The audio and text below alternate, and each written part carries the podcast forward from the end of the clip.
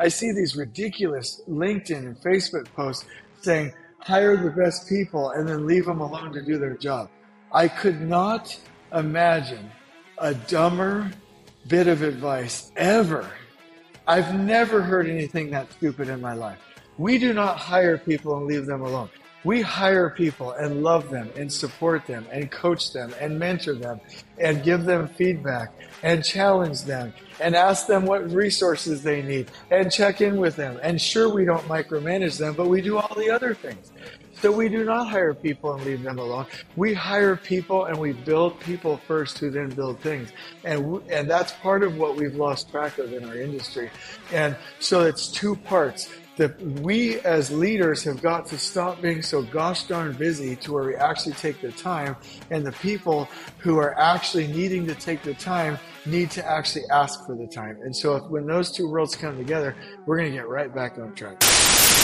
Hey, what's going on, everyone? Welcome back to the CM Mentors Podcast, where each week industry-leading guests share their insights and guidance to help the next generation of construction management. My name is Matt Graves. My co-host each week is Kyle Grandell.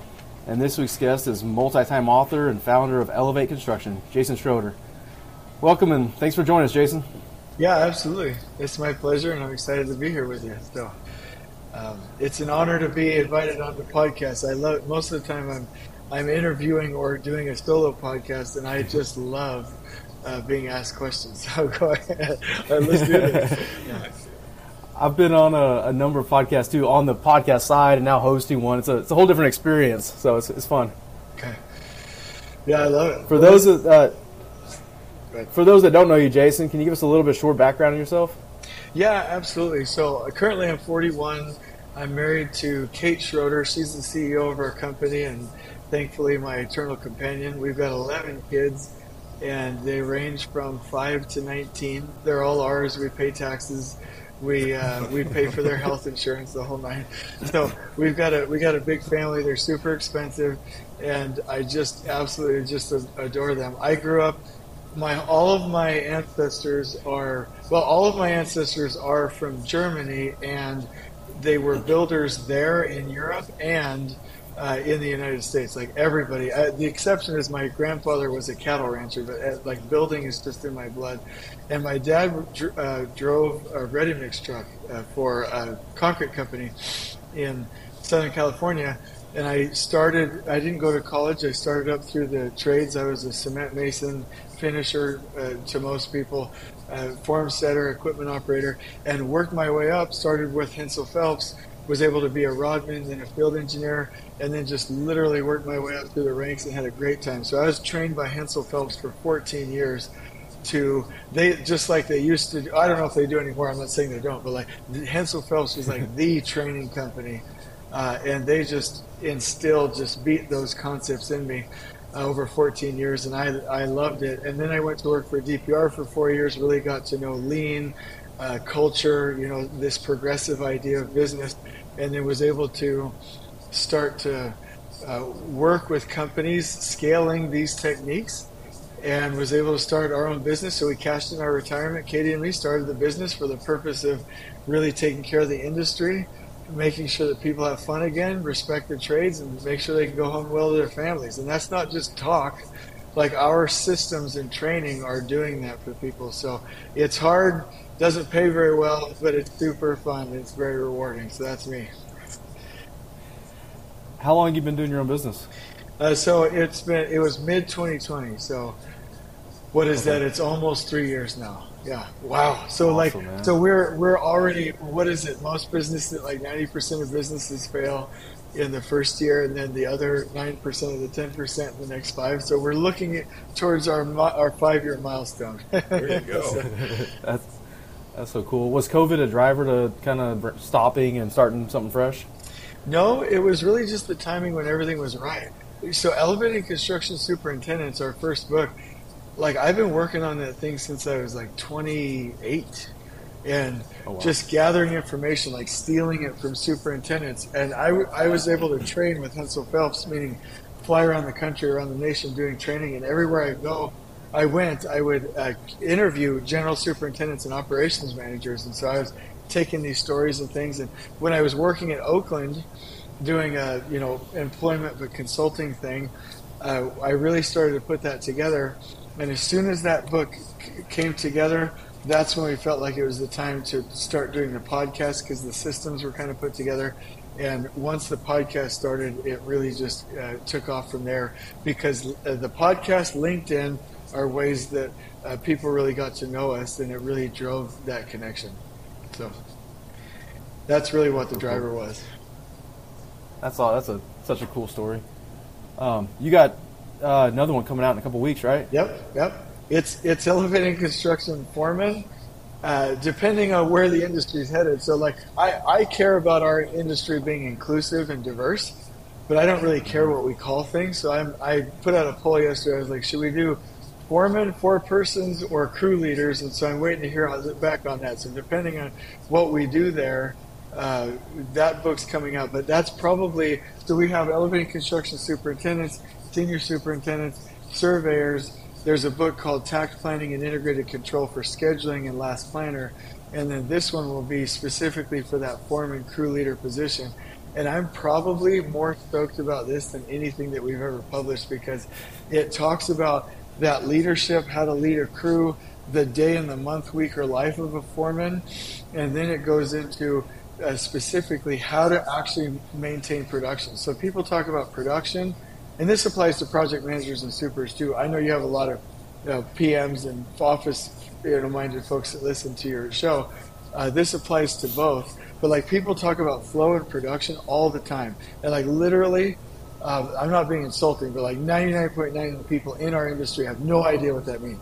And I had to go scratch and claw and beg and find people that knew what the heck it meant.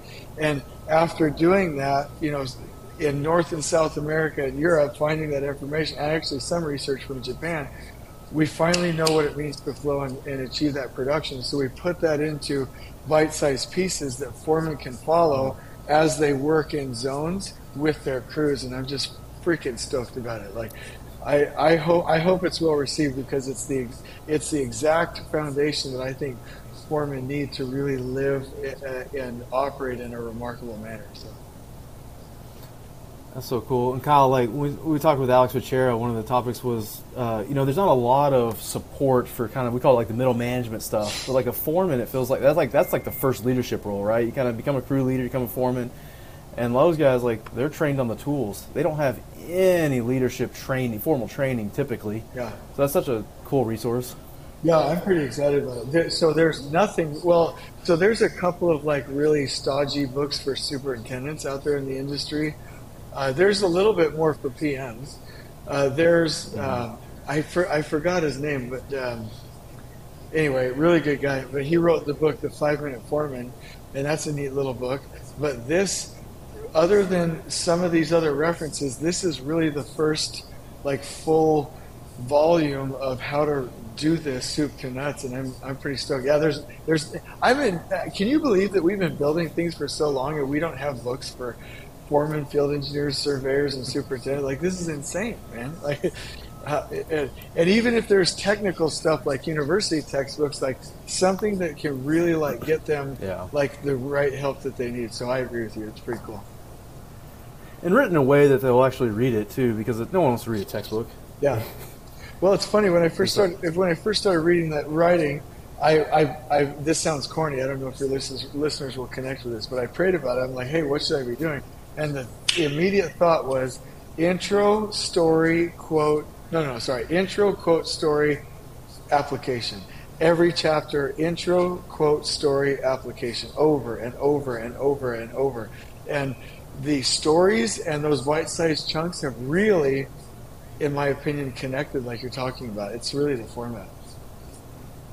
That's so cool.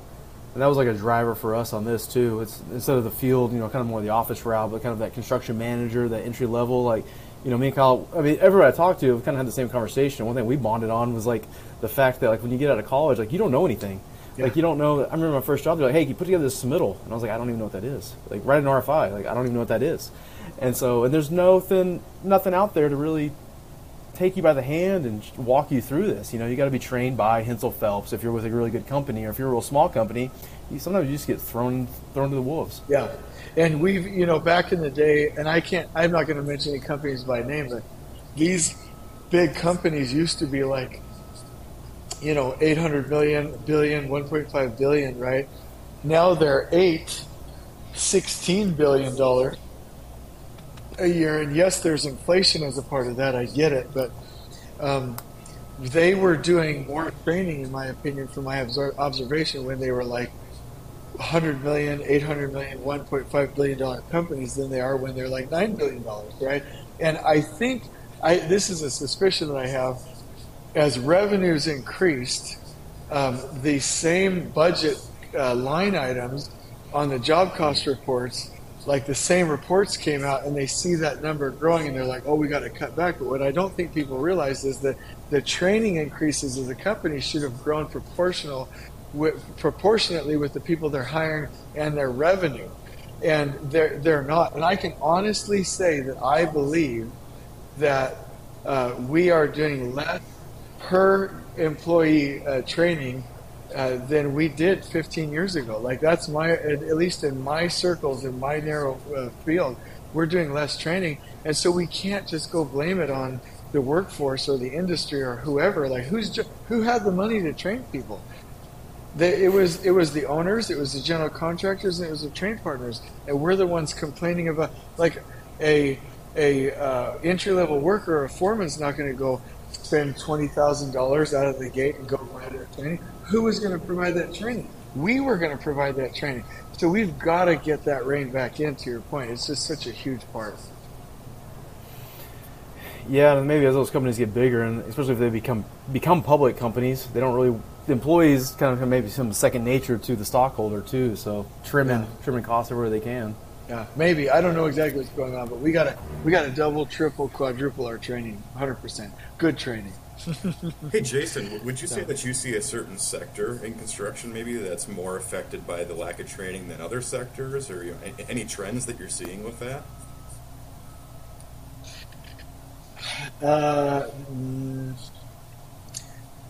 No. Let me say this: the trend that I'm seeing that is deficient everywhere, and I think there's a couple things. So obviously, it's a part of the system. It's a part of people not being willing to pay for it. It's a part of the fact that in the U.S. at least, the amount of work that we have has grown exponentially. Like, now we have like billion dollar projects. Back in the day, I don't know if you remember, but they were like, oh, wow, that's unheard of. Like, that's a big Intel building or something like that, or that's an airport. Now, billion-dollar projects are like the norm. Like, they're like in Phoenix, there's Intel, there's Facebook, there's some development complexes, there's the Taiwan Semiconductor, there's the expansions on the, like, it's just normal, right? Like, construction has just grown. So I do think that that's part of it. But what I've noticed is that of all of these things that have affected the system and turned us to not train as much, even the best of the best are being affected. I will go visit projects for large construction companies that know what they're doing, and nobody knows who I'm talking about. Nobody try and guess. They're like large construction companies. And some of these superintendents and PMs, like, literally are young doesn't have anything to do with it. They're a lot younger, but they have no idea what they're doing. Like, literally, they don't have the basics of survey and control. And I'm not criticizing. I'm saying nobody provided that. They don't have survey and control. They were never taught AutoCAD. They never got into the basics of actually, like, creating lift drawings. They don't know how to run the schedule themselves. They don't know how to put together, like, a procurement. Let me go on a rant here for a minute. Like, everybody's like, COVID-19 affected our supply chains. We can't get anything. Yes, totally agree, that messed up. But I'll ask job site teams, where's your procurement log? I want to see what you're dealing with. They're like, well, we don't do that. The trades do that. What do you mean? What do you mean the trades do that? Where is your procurement on a schedule or on your project management software or in a log? Where is it? Well, we don't really, we have some of them, but we just trust the trades. No, Procurement logs or procurement on the schedule, or at least the submittal register, as you all know very well, is project management 101, and nobody taught them these things. And so we have people, God bless them, they're great people, running multi-$100 million projects without the basic tools of how to do it. And so it's really just habit, the common habits of the people, whatever they know, keeping these jobs running instead of a common, collectively trained intelligence, right? It's not like a common system, a common taught system. It's habit. Now, what I want to move, I want to have the system and the people trained together, and I want the trained system with habit merged together to where it literally everybody knows what should be done, they're taught, they implement it, and it's reinforced through observation. And so that's what I'm seeing everywhere. It could be a $500,000 project. It could be a $5 million project. It could be a $3 billion project. There are very few trained people these days, not because of their own fault. It's because they were not forced to be field engineers. They were not forced to go learn in the field. They were not forced to, and forced maybe sounds like a bad word, but they didn't get to work with the craft. Yeah. They didn't learn AutoCAD. They didn't learn lift drawings. They didn't learn how to actually put these systems together. They didn't learn how to write contracts. All of these things were just something they knew to do, and they got promoted past. And so I want to fix that. They deserve better. Like, these people are smart. They're capable. They care. They deserve that kind of basic training. I'm even seeing like entry level, construction managers, like project engineers, office engineers, whatever you want to call it. They're pushing paper all the time. They don't even get a chance to walk out in the field and talk to the trades and really learn what's happening on the project. Like everything, their whole idea of project management is sitting behind the computer and just pushing papers. Yeah. It's gotta change if we're ever gonna make the right kind of progress. So yeah, that's totally my thoughts in that direction. So Jason, what are your what got you into this movement? I'm calling it of going towards lean construction, going towards the way things should be. Was there like an aha moment for you, or some kind of specific thing that happened, or what's your story there? Well, really, that's an interesting thing. So I've always accidentally been on good jobs. So back in the day, and let me say this. Bad projects, crash-landed projects, were not the norm back in the day. Just period, end of story. It just wasn't a thing. Crash-landed projects were very much like a one-off, and everyone knew about it, right? So when I grew up at Hensel Phelps, I was constantly on massive projects that ran very, very well. And there's something that I call learned hopelessness. There was I hope I'm not taking too long, but there was a study that they did with German shepherds, unfortunately. And I'm sad that they did this, but they did the study, so we might as well use the data. They took dogs and they would put them in a cage, and they would shock them. They did another cage where half of the cage was shocked and half of the cage wasn't. And then the third one, they did no shock. And then they would move all of the dogs to three cages where it was half and half. And the cages where the dogs were shocked, when you moved them, or where it was half and half, when you moved them, they wouldn't segregate. When you took the cage that wasn't shocked of dogs into the new cage, they would all move from the shock side to their non-shock side. And so what they called it is they figured out that with animals, and that includes humans, there's a sense of learned hopelessness. And one of the things I put in the superintendent book, the worst thing that a person can do is come out of school or from the trades and be on 2 or 3 bad jobs, because then they get learned hopelessness and they're like, well, this is just the way it is. I guess this is just my life. I accidentally, of no earning of this of myself, like no merit on my own, was able to accidentally be on a big job. And so I got programmed. This is how you do it. This is how you set up logistics. This is how you organize a team. This is your trailer. This is how you treat trade partners. And so that was programmed. And then once I was at DPR, I already knew scheduling at Hensel Phelps, but once I learned about Lean, and I took the DBIA course and the CM Lean course and the CM BIM course and Lean Core, and started doing Tony Robbins training and all these training, I got the opportunity to then combine that in an 8-month pre-construction period and go build a $100 million project and just implement it. And it was like, wow, like this is amazing. Now, one of the biggest things, and you can cut this out if you want to, but this is pretty forward, like Tact construction with Last Planner, with Scrum, which Felipe talks about, is the way. Meaning it forms a system.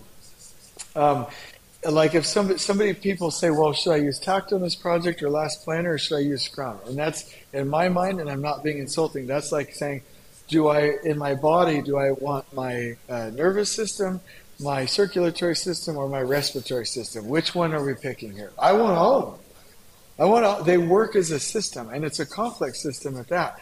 And so one of the big things that got me into Lean is I was able to learn from Hensel Phelps about SIP scheduling, short interval production schedules. And they're a lot like Tact plans. And it's basically where you design a project with zones and you run a train of trades through those zones. And instead of focusing on a critical path with a deliverable-based WBS, everything is based by location, and it's focusing on a critical flow or a critical flow path.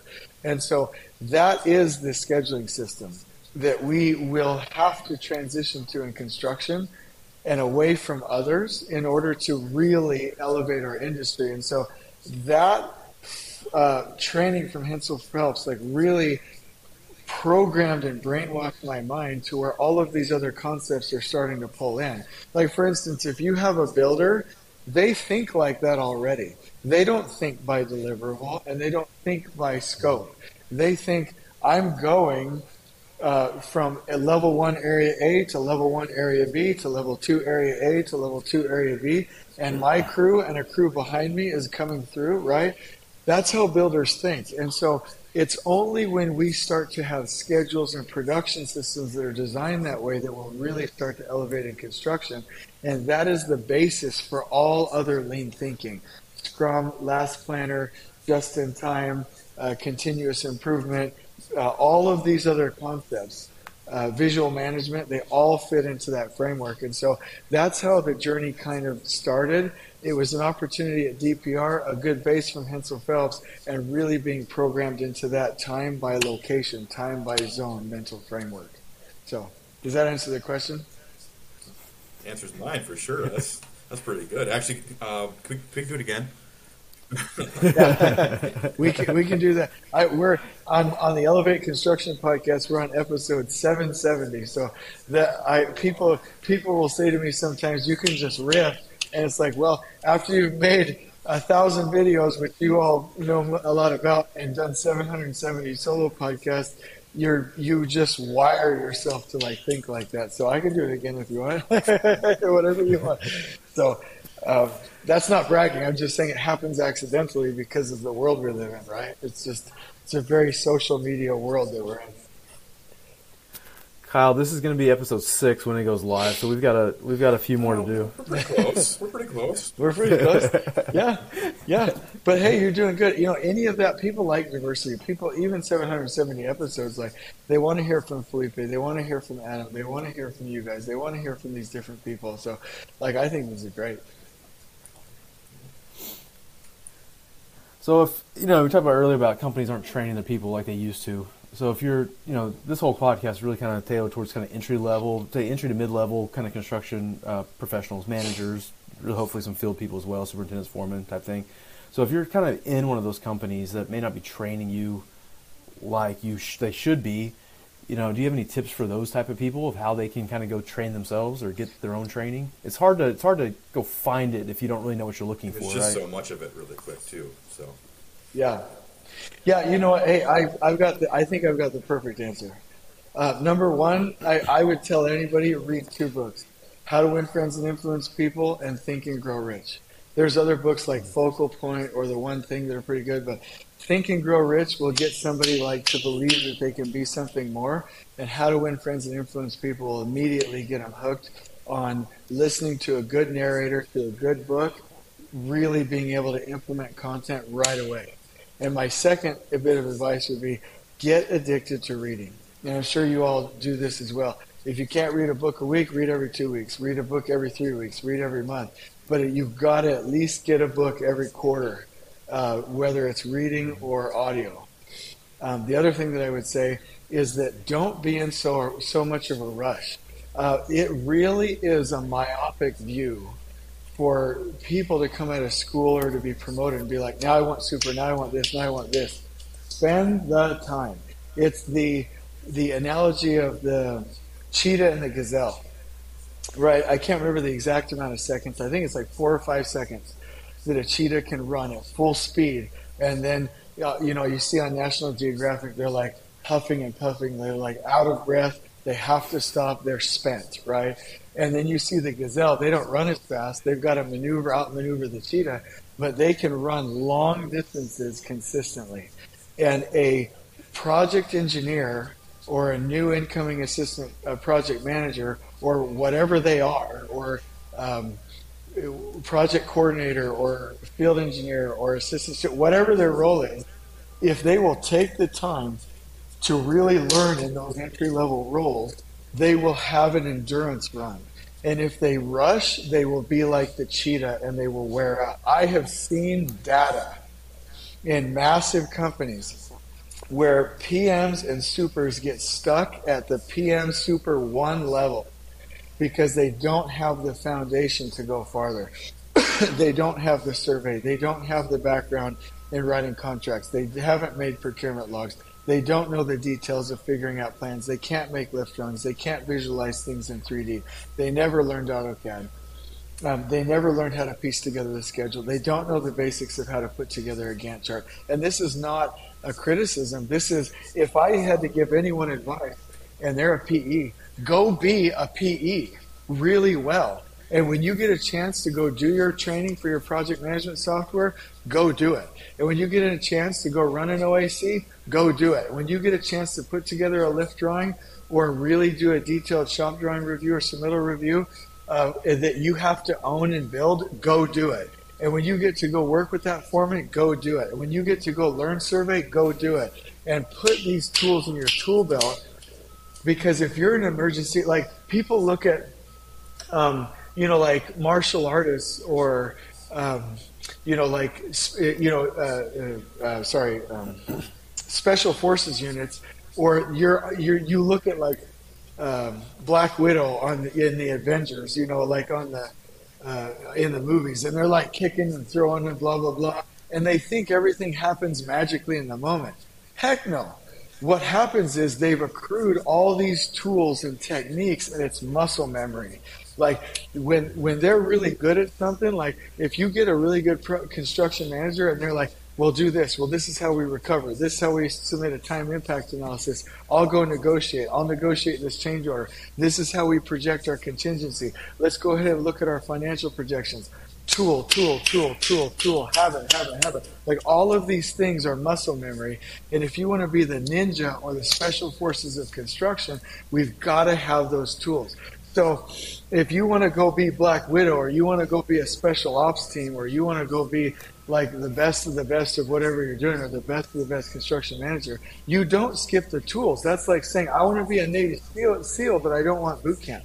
I want to be a Navy SEAL, but I don't want to do the entry level work. Just send me. I'll pass without training. Do the basics of training. So give it more to sort of be specific. Entry level people, give it more time. Start with How to Win Friends and Influence People, and Think and Grow Rich. Start reading a book a week. And then the other thing I would say is go ask for the training.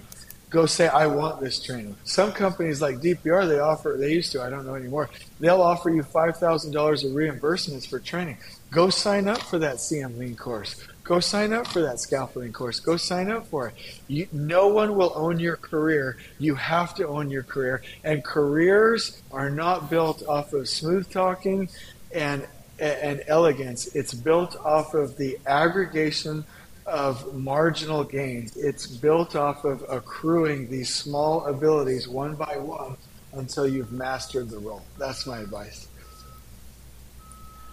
That's a lot of what Marty said. Well, I was just thinking something very similar. Both Marty and Angelo, I mean, tying all the messages in together, it's being not afraid to take risks and try new things and do new things, but even more than that, it's being willing. it's signing up for those additional tasks, just like you're saying, Jason, to go learn those different skills and get those tools in your tool belt. So yeah, we just keep going full circle here, Matt. I think it's it's confirmation that everyone, all these leaders in the industry are saying the same thing. So yeah, and this isn't the old generation like making fun of the new. It's a lot of us, and I'm not an old timer. I'm only 41. I've only been in the industry 24, 25 years plus 8 years of like in my teenage years. But so that's a while. So that's any 24 to 32 years. But the point is that a lot of us nowadays are like, yeah, just go figure it out. But we forget, for the most part, any of the great old-timey people you see had a mentor, even if he was a jerk, even if it was a she, it probably wasn't a jerk. And so I'll just say he. Even if he was a jerk or a complete a-hole or like just totally not approachable, somebody was drilling us, yelling at us, teaching us, mentoring us. We were following them, and we're not even giving that. Like, here's the thing. People are like, let's all be nice nowadays, which I totally agree with. But even yelling at somebody would be kinder than just throwing them off in the distance and being like, figure it out without anything. We didn't have to figure it out when we were growing up. Mm-hmm. All of us had something, and then we used that something to figure it out. And so nowadays, we're just telling people, here's not something. Just go figure it out and make it out of whole cloth. That's ridiculous. And so sometimes I see, just one last point here, I see these ridiculous LinkedIn and Facebook posts saying, hire the best people and then leave them alone to do their job. I could not imagine a dumber bit of advice ever. I've never heard anything that stupid in my life. We do not hire people and leave them alone. We hire people and love them and support them and coach them and mentor them and give them feedback and challenge them and ask them what resources they need and check in with them. And sure, we don't micromanage them, but we do all the other things. So we do not hire people and leave them alone. We hire people and we build people first who then build things. And that's part of what we've lost track of in our industry. And so it's two parts. That we as leaders have got to stop being so gosh darn busy to where we actually take the time, and the people who are actually needing to take the time need to actually ask for the time. And so when those two worlds come together, we're going to get right back on track. That's such a... I love that, dude. Hey, going back to... I'm speechless, like, that's such a great point. Matt, going back to a minute ago when you were talking about a little bit. No, that's a big, like, I love it. I mean, it's just supporting the people, and like so many, I think in construction, everyone gets siloed very easily, right? Because in general, y'all are on that project, y'all are on that project, you're on that project, and like there may be an office, but no one's at the office in general, right? Everyone's out on these silos, and so like you may be on a 2 or 3 man project team, or however big your project team, smaller, or maybe bigger if you're on a bigger project, but it's so easy to lose people and forget about people, and don't do all those things and support them like you were talking about. I agree. It's 100%. All right, what's next, boss? Going back to what you were talking about a minute ago, you were talking about getting all these tools and putting all these tools together to kind of be a well-rounded person. It just made me think, like, construction is stereotypically a super stressful industry, but one thing that I found is like, when you have all these tools and you practice, and like all these things become routine, you're not stressed about the change order you got to go present. You're not stressed about putting together this delay claim like you were talking about. Like they just become routine, right? If you do them so much, and you got the tools to do it, it's no longer that stressful. It's just part of another day of the job. Yeah, I agree. I as you were saying that, I was thinking, like, I've got 11 kids. And it's expensive, but it's very manageable, meaning that we were able to learn from ourselves and from other people. How do you put them into buddy systems? How do you do head counts in and out of vehicles? How do you, cook dinner for that many people? How do you do laundry? It isn't so much the scale, it's the know-how, to your point. Meaning, and the other thing that people get wrong is they think like $1 billion project or a $500 million project is harder than $5 million. And that's, I would actually say it's probably the opposite. A person on a $5 million project has to know, permitting, make ready, entitlements, project startup, contracting, quality control process, all the things all the way down to warranty and closeout and change orders and reconciliation and lien waivers and all these things. When somebody on a mega project, they're like, yeah, I do submittals for this, so it's not really the scale, small or big. To your point, it's about knowing what to do. And that information we have, this is what pisses me off. I hope you don't have to cut that out, but like, we know everything that we need to know today to run every project in the United States perfectly well. I'm telling you, and some people are like, well, what about supply chain? Even with supply chain, today, we know we have the collective knowledge of how to run remarkable projects nationwide, coast to coast, today. It is the systems that are holding us back, right? It is the lack of sharing that's holding us back. It's the fact that we're like motivated by other things that's holding us back. Like, we know today exactly how to run remarkable construction projects. And that's what people need to know, is that it's not the scale like you're saying, it's the transfer of that knowledge. And so it really does come back to training and scaling. It really does. Because like right now, like this sounds arrogant, but I'm just going to tell you, if a project site called, let's not use me as an example, but like, let's say they were like, hey, let's get Matt, Kyle, Felipe, Hal Macomber, Adam, Jason together, Jesse, a couple of people together. In a couple of days or a day, we could come up with a flawless plan that could be flawlessly executed in a flawed world, and you could finish that project ahead of time, under budget, with a raving fan client, with a really good team. So what's the problem? Why don't we do that? We're in our silos. We're too busy. We're stuck behind emails. I don't have the budget for it. I'm a competitor, which is something I'm really getting annoyed at. Like, we should not be competitors in the construction industry. It should be a co-opetition, which is something that they came up with at Facebook. We are cooperating and sharing because, what do they say? Rising tides elevates all ships, or whatever it is.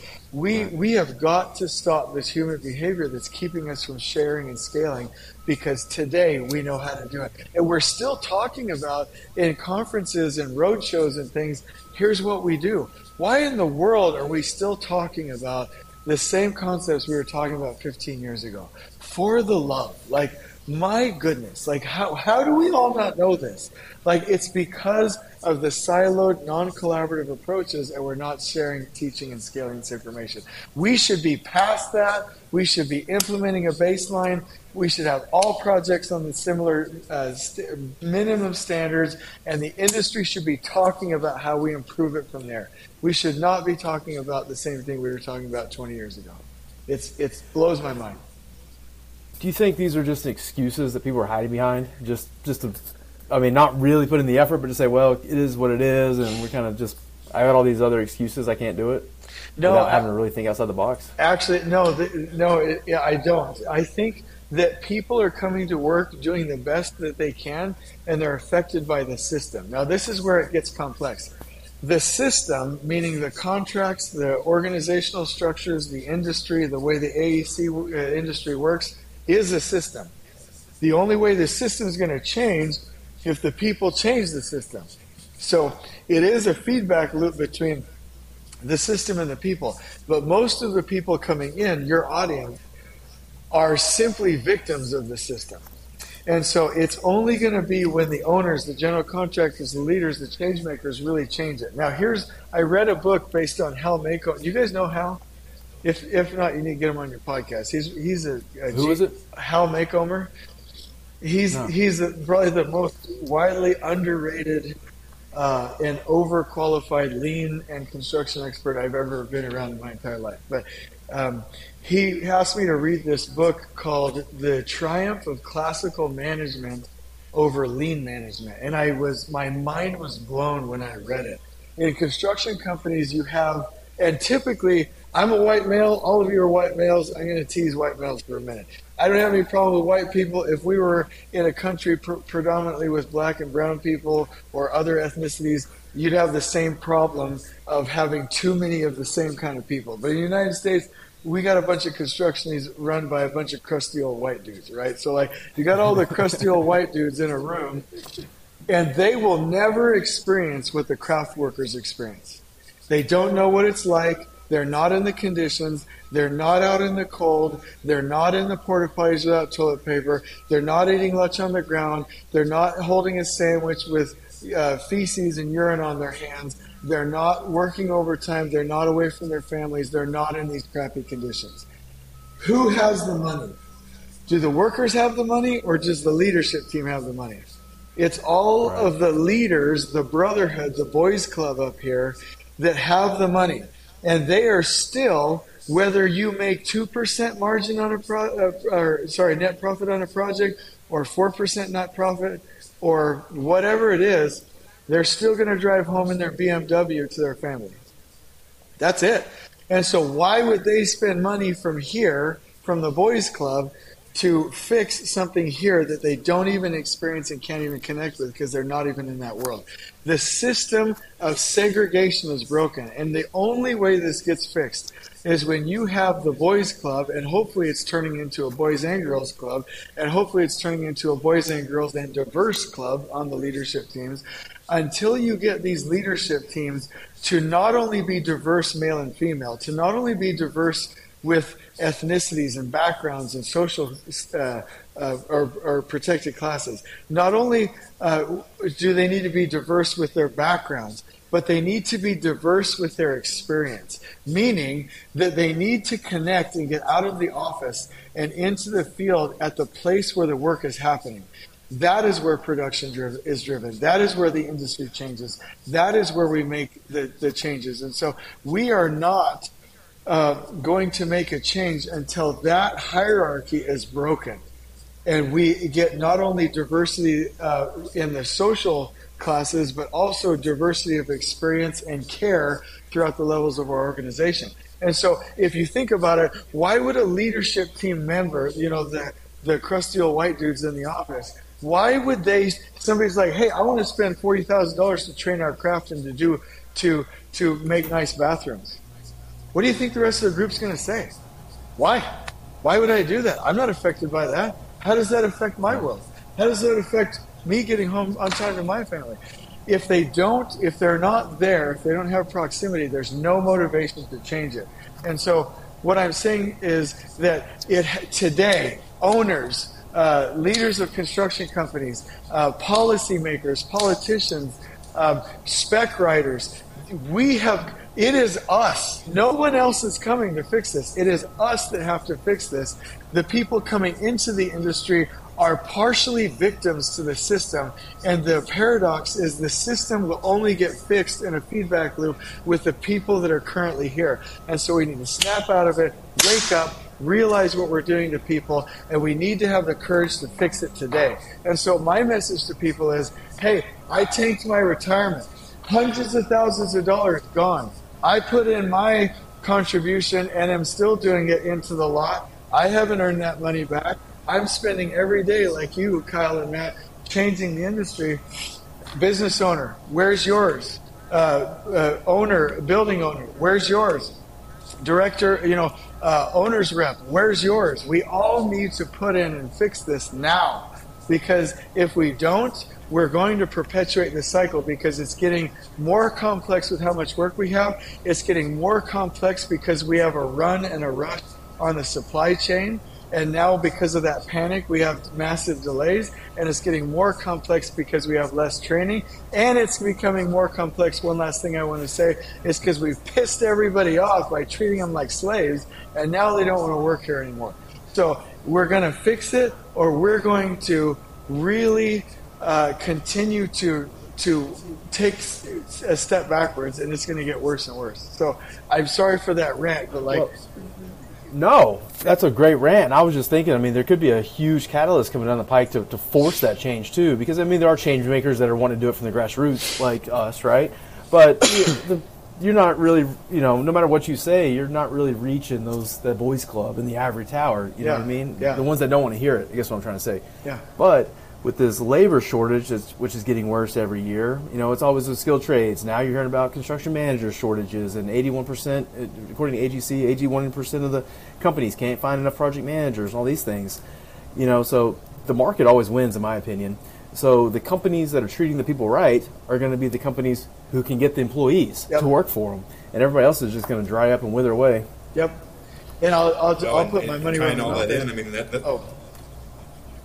Go ahead. Yeah, no, absolutely. And just tying it all in, that's the whole point of this podcast, is reaching those next generations, because as we know, that trade shortage, in a few years, it's only going to get worse, and it's going to affect the construction managers and the superintendents and our leaderships on these sites, because that's where they come from. I mean, they all start at that newer level at some point. So, 100%. Yeah, when I'm going to start a construction company probably 6, 8, 12 months from now, I will have no problem hiring leaders in the company because I will treat them right. And I can't wait for 2 years from now being like, I don't have a labor shortage. I don't have a shortage of hiring people. You might want to cut this out because I'm going to piss some people off with this. Like, every single thing wrong with this industry is our fault. It is the general contractors, partly the trade partners, and it's the building owners and the AHJ's fault, period, end of story. We caused this, and we have got to shut up about with this comment of, oh, it's the skilled trades, it's them, they don't care. It's not true. It's our fault. We caused this. That's it. And we are the ones that can fix this. Absolutely. Jason, I think that's a perfect spot to end. Yeah. So, hey, real quick, if people want to get in touch with you, how can they find you? They can email me at jasons@elevateconstructionist.com. They can call me at +1-602-571-8987. I'll give you my address if you promise not to come kill my family or slash my tires. But they can get me on LinkedIn is the preferred way, on the Elevate Construction podcast, or at elevateconstructionist.com. We've got YouTube channels. We've got the whole nine. We'll always reach out. So we're here. As a reference, we love you. On we go. Great. Jason, I appreciate your time, man. It's been great. So much. Yeah, absolutely. We'll have to have you back on so we can get you fired up about some more stuff. Yeah, I love it. So I've resorted to some mild shaming for the people that don't get it. They're holding our industry back. So I'm going to be poking on them for another couple of decades. So let's do this. I'm all on board with poking. I'm all board with poking people. Okay. All right. Well, hey, this has been fun, Kyle and Matt. You all are great people. So I wish you the best with this podcast. I hope people are listening to you. And I do want to say, if you only have like 50 or 60 listeners so far when you're tracking your numbers, that'll escalate quickly. I just want to remind you, and I don't know what the numbers are, but when I remember podcast, you nailed it. Yeah, I remember podcast number 6. I was like, 60. Is that my grandma and my family? Like, who is that? That's not very many people. And now we have 40,000 downloads a month on our podcast, and so. I just want to give you some hope. You stick with it. It's a long game. It's going to work out, and I believe in what you're doing. So, great, thanks, I appreciate it, Jason. Thanks a lot, man. Okay, on we go. Thanks, guys. Thanks, listeners. Bye. See ya. Bye.